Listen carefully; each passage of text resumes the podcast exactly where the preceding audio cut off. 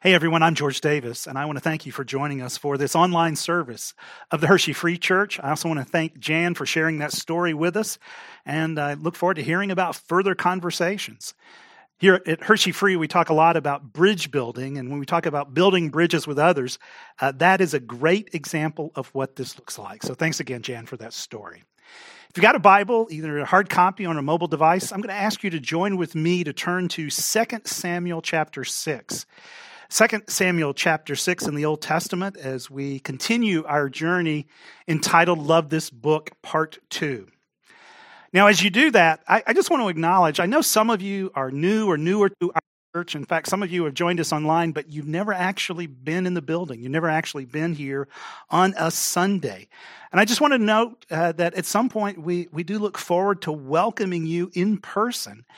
So if you at some point are ready to take that step, please note that if you go to hfcinfo.com in the bottom right hand corner, you'll see a link that says plan a visit, and that will help you plan your visit for the first time. And it's a great way to help us get connected. So I just wanted to draw your attention to that. And I, I look forward to meeting you personally. As I said, we're continuing our journey through the Old Testament entitled Love This Book. Now, as we've gone through the storyline of the Old Testament, we've reached the point where the nation of Israel is, is established in the land. And as you begin working through the material in, in 1 Samuel, we reach a point where the nation asks for a king. And so Saul becomes the first king of Israel. We read about his reign in that book.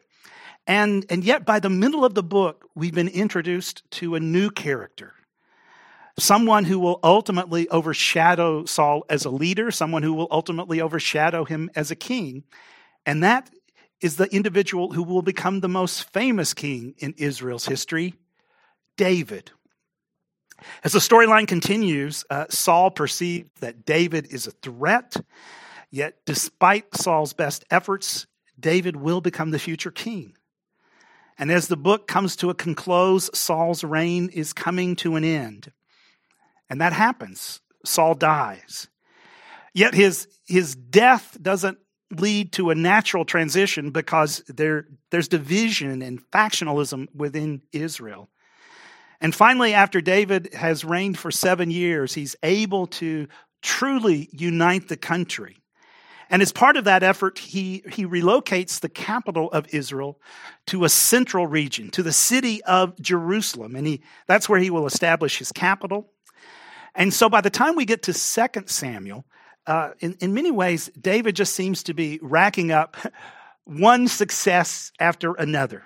Right? He's, he's become king. He has defeated Israel's foreign enemies like the Philistines. He's united the country. He's bringing people together. He's starting a new capital that's centrally located. And all these positive things are going on. And, and really, you know, in so many ways, as you read through David's life, I think you come away saying, this, this is a guy that just knew how to live life fully. I mean, this is a guy who just knew how to squeeze all the vitality and significance and purpose out of life. His, his life is filled with amazing stories and unbelievable adventures. Every moment seems to be important, nothing is wasted.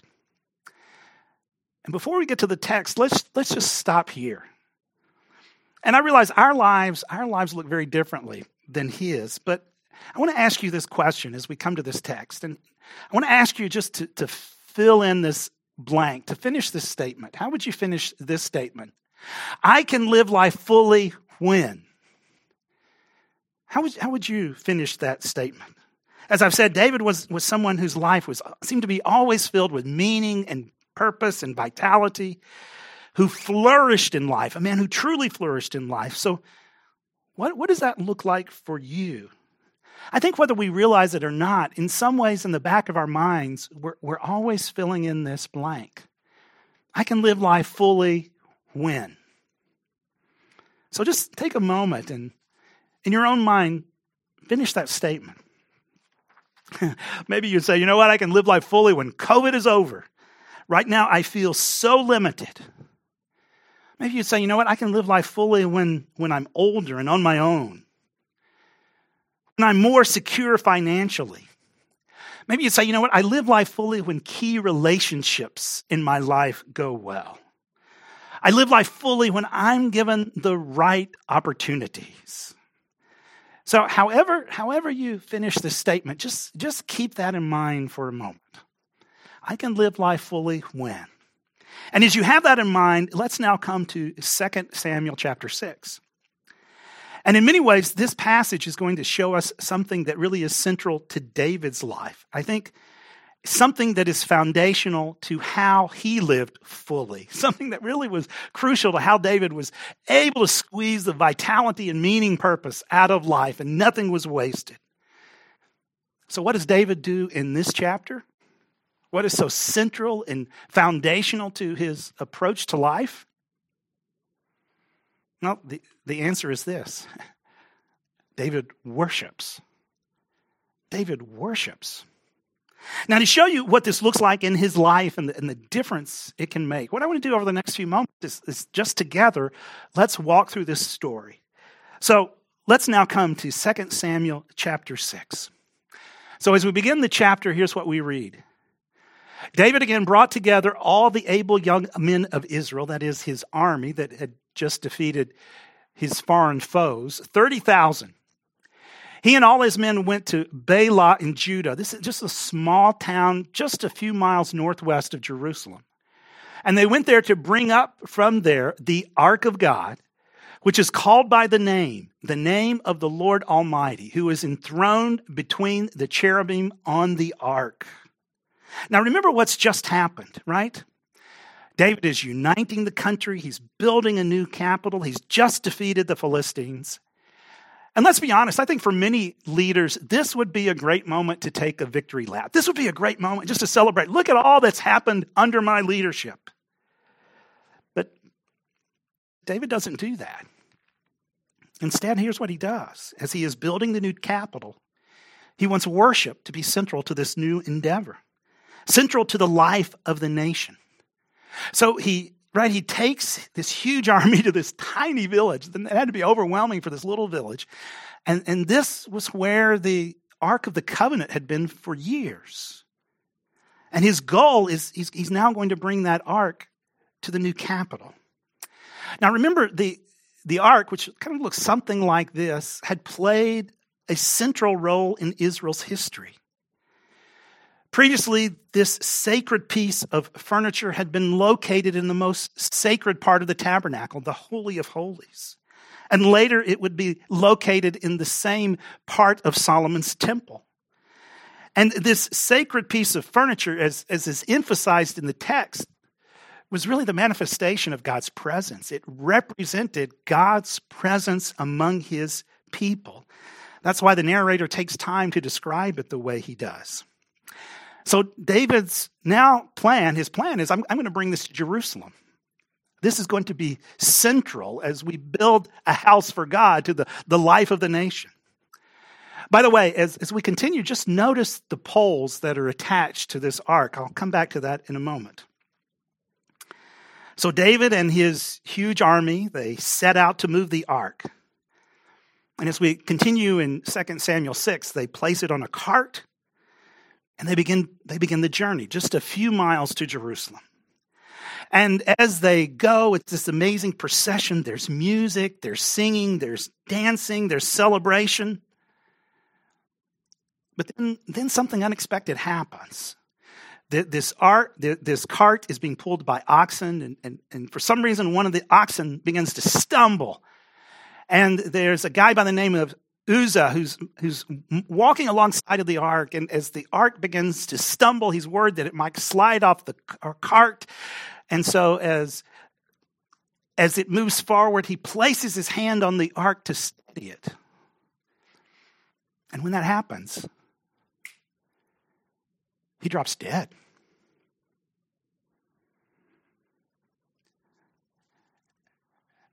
And our natural response is this What's going on here?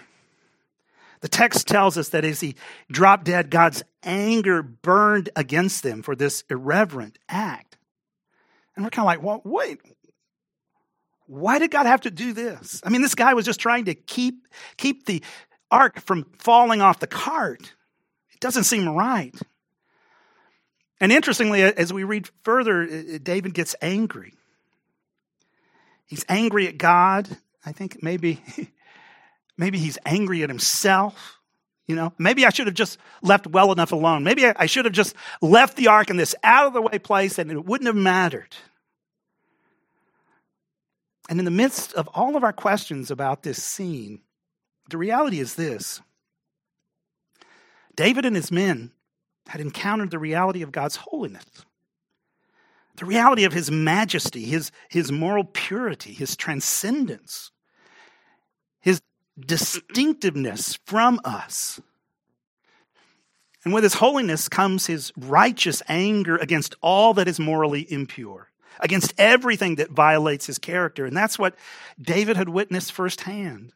Remember, God had given specific directions in the Mosaic law as to how the ark was to be moved. It wasn't to be placed on a cart, it was to be carried by priests. Remember the poles that we saw? Furthermore, it was, it was never to be touched. So now David, David has encountered God's holiness. And here's what happens David was afraid. He was afraid of the Lord that day and said, How can the ark of the Lord ever come to me? David's fearful. You and I would be too. And then he asked this profound question, right? How can the ark ever come to me? In other words, how can, how can sinful and broken people actually relate to holy God? So, what does David do? Well, here's what he does he ends the procession, he ends it right there. And, and, and, and in essence, he backs away. He finds someone undoubtedly living close by by the name of Obed Edom. And, and he tells Obed Edom, hey, look, I, I, I'm going to leave the ark with you. And I could only imagine that conversation, right? You just need to store this. You just keep it. And by the way, whatever you do, do not touch it.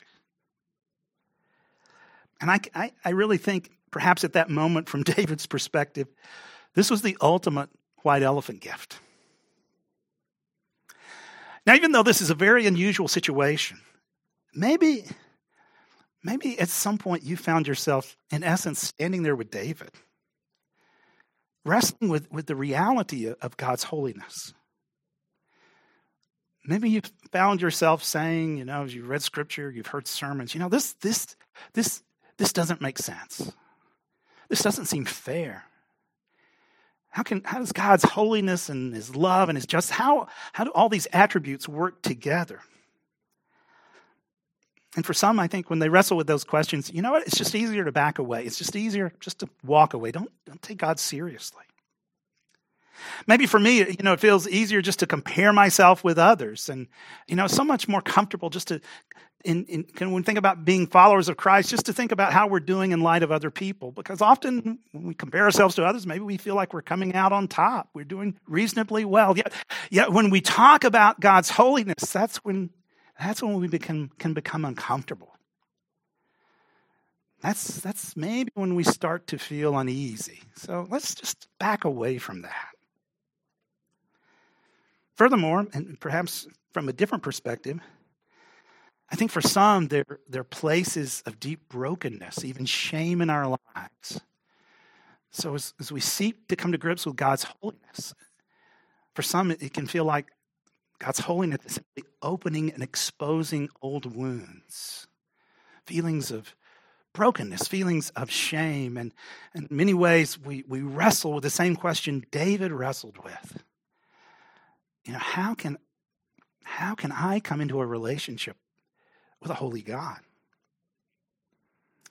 So, like David, for some of us, and maybe you've done this, it's just easy to back off, right? Just easy in essence to say, this is for other people. Just back off. So, so David backs off. He leaves the ark, and the truth is, a few weeks pass. But then something, something surprising happens. David gets this message.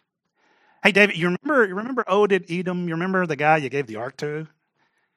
Well, you're, David, you're not going to believe it, but, but since the ark has been in his household, in amazing ways, his household has been blessed. And I wonder if that news didn't bring back to David the promises that had been made to Abraham. Remember, God said, You know what? I'm going to be with you. I'm, I'm going to bless you. I'm going to bless the world through you. And I'm wondering if this situation didn't bring back to David's mind the reality that God really wants to be with his people, that he is pursuing a relationship, and that he is faithful to his promises. But, but for us to be in relationship with him, he has to make that possible. We can't do that on our own. And so, David, I think he, he goes back to the law and he begins to see God's, God's desire. He's reminded of God's desire to be in relationship with us and, and how God seeks to make that possible for this relationship to work. And so then he heads back out and he's going to start over. He's going to, this is a do over. We're going to continue bringing the ark to Jerusalem, but this time we're going to do it very differently. So as we continue in the chapter, here's what we read. When those who were carrying the ark of the Lord had taken six steps, he sacrificed a bull and a fattened calf. Wearing a linen ephod, David was dancing before the Lord with all his might. Now, as David resumes the procession, notice that he does three things differently. First of all, notice that the ark is being carried right? It's not on a cart, it's being carried according to the guidance of, of the Mosaic law, and it's being carried by priests, and we learn that from First Chronicles. Secondly, all along the way, as they are bringing the ark back to Jerusalem, they're, they're making sacrifices. I mean, David had remembered that, you know, to come into, to come into God's presence requires sacrifice for sin. And so all along the way, there are these burnt offerings that are taking place. Furthermore, they're, they're fellowship offerings that, that represent the importance of fellowship and relationship with God. So David is bringing the ark back. It's being carried. It's not on a cart. They're making sacrifices all along the way. And the third thing that is different is this. Notice that David is wearing a linen ephod. And simply put, this, the, this, was, this was the clothing of a priest. Yes, David is king. But in some sense, I think we're being reminded that that role is not the most central to who he is, because ultimately he is someone who worships God. And you know, as we as we see this new procession taking place, and as we see what David is doing as he's processing all that he's experienced, um, I think we, we get an understanding of what worship looks like in this chapter, what worship looks like here in the life of David. And I, would just describe it simply this way worship is, is acknowledging who God is and, and doing what he says. I mean, that's what David has started to do to acknowledge the reality of, of who God is and to take him seriously as he seeks to obey. And with that in mind, he is worshiping all along the way as he brings the ark into Jerusalem. So, they, they make their way slowly into the city. And I mean, it's just this amazing scene. There's singing, there's dancing, there's celebration, and David is leading the procession with unbridled enthusiasm. It's, it's an amazing scene and, and, you know, such a powerful scene, such a wonderful scene, but then there is another twist in the story. Because as it turns out, not everyone is excited about what's going on. So as we continue in chapter 6, we read this. When David returned home to bless his household, Michal, daughter of Saul, came out to meet him and said, How the king of Israel has distinguished himself today. That's really a loaded, sarcastic phrase, isn't it? Going around half naked in full view of the slave girls of his servants as any vulgar fellow would. Now, Michal was David's wife, and clearly she is upset by all of this. She sees what David is doing, and, and from her perspective, this, this is beneath you. You're the king. You're not supposed to act this way. This is embarrassing for you. You're embarrassing yourself. Furthermore, I think she feels like you're, in, and you're embarrassing me as your wife. But what, what, what I, one of the things I find interesting here is notice how the narrator describes her. Elsewhere in Samuel, he, he describes her as David's wife, but here he doesn't describe her as David's wife. He describes her what? As the daughter of Saul. And I think that's important Because, in a subtle way, what the narrator is saying is this Do you remember how her father worshiped? Well, she's now doing the same thing. She's her father's daughter. And when we go back earlier in the pages of Samuel, there are certain scenes where when when we review the life of Saul, it's just clear he, he was seeking to worship God, but he didn't necessarily take God seriously. At times, it feels like he worshiped God for what he could get out of it. For instance, I don't know if you remember this one scene, he's rebuked, rebuked by the prophet Samuel for his disobedience. And, and in essence, Saul says, Look, look, I know I blew it. I know I messed up, but will you just appear with me in public as we worship so that others will see us worshiping together? And in a similar way, I think Michal here seems bound up by what other people are thinking. She's concerned about how this looks to other people, and consequently, she's not able to fully engage the moment. By contrast, when you look at David, he's coming into Jerusalem. I think what you see is both flourishing and freedom. First of all, you know, as, as, he's, as he's chosen to worship, to acknowledge who God is and seek to obey him, he's flourishing. He's bringing the country together. And furthermore, the text tells us he's blessing households all along the way. I mean, the, the, the grace, the generosity that is working in his life is overflowing to other people. He's flourishing. And furthermore, it's part of that flourishing. There, I think there's, there's a freedom in this moment. I mean, his wife seems all bound up about how she's perceived, how he's perceived by others. But David isn't. I mean, there, there's a freedom in this moment for him. I mean, he's not simply defined by his achievements or his role. Ultimately, he is defined by his relationship with God. He's defined as a worshiper. And with that just comes this, this flourishing and this freedom. And so, my question to you is this as you see this moment in David's life, do you know that flourishing? Do you know that freedom? Remember, a few moments ago, I asked you to finish this statement. I can live fully when, right? I can live fully when. What if you put worship in that blank? What if you put worship in that blank? What would your life look like? How might your life be different? Interestingly, um, Psalm 89 is a psalm that in some ways reflects back on David's relationship with God. And in that psalm, we read these words Blessed are those who have learned to acclaim you, who walk in the light of your presence, Lord. Blessed are those, you can also translate it this way flourishing are those who have learned to worship. Flourishing are those who have learned to worship. You see, the reality is this, and we, I think we see this in this story of David human flourishing flows out of worship. Human flourishing flows out of worship. And as the story continues, I think we reach a point where, where you and I really come in.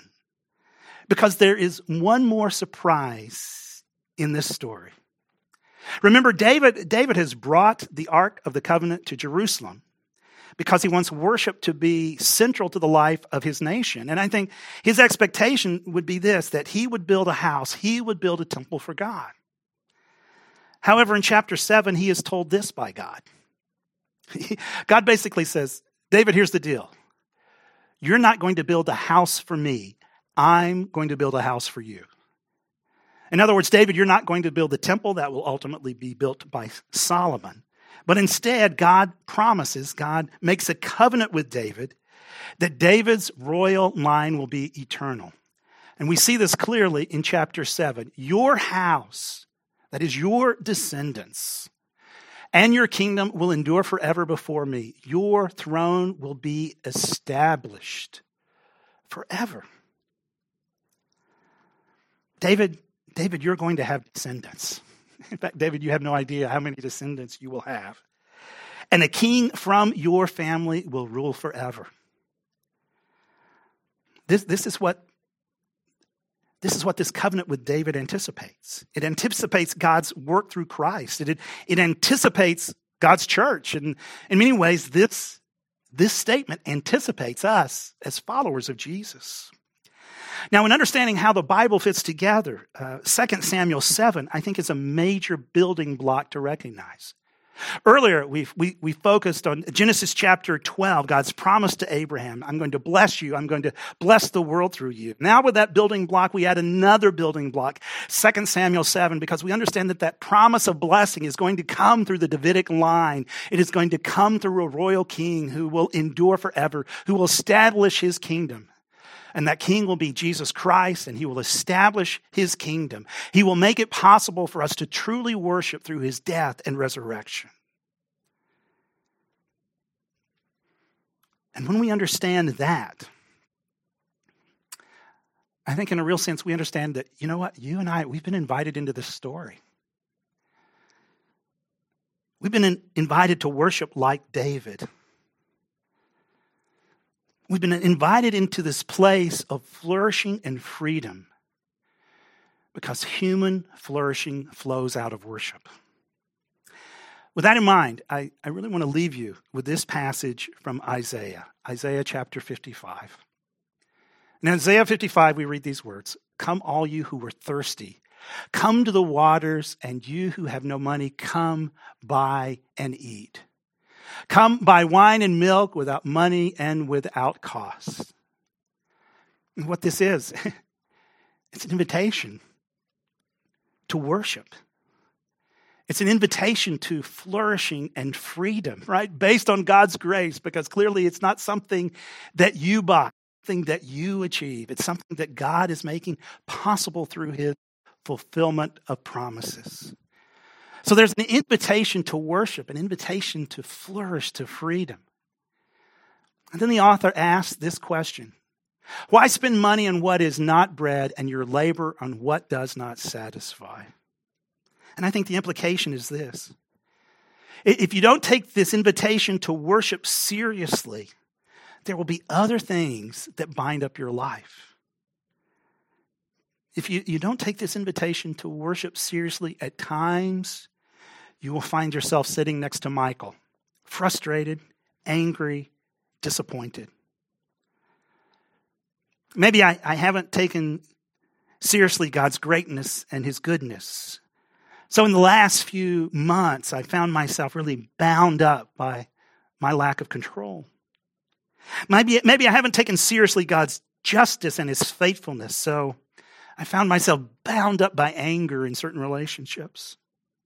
Maybe in my failure to worship, I've, I've, developed a critical spirit and it's poisoning my approach to life, poisoning my relationships.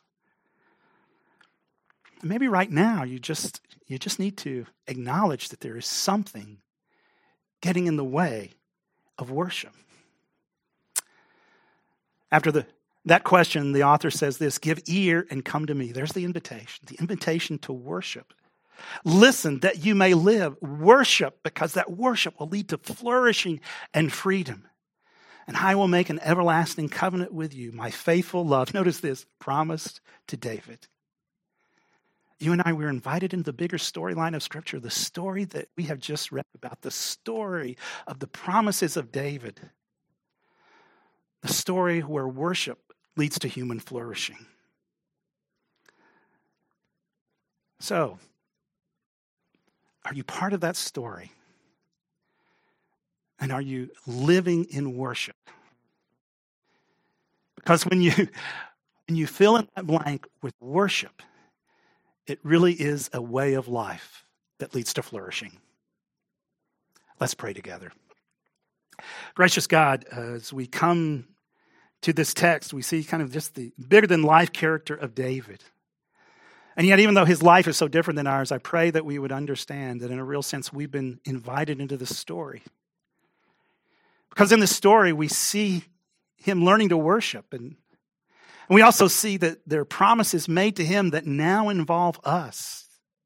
Through the work of Christ, we're invited into this same story. And I pray that we, we would even now be willing to acknowledge or confront anything that is getting in the way of our worship getting in the way of acknowledging you and seeking to do what you say. I pray these things in the name of Jesus Christ, who makes this possible. Amen. So now, as we start a new week, the invitation of the storyline of the Bible is to worship. An invitation that you and I need to understand leads to our flourishing and our freedom. Amen.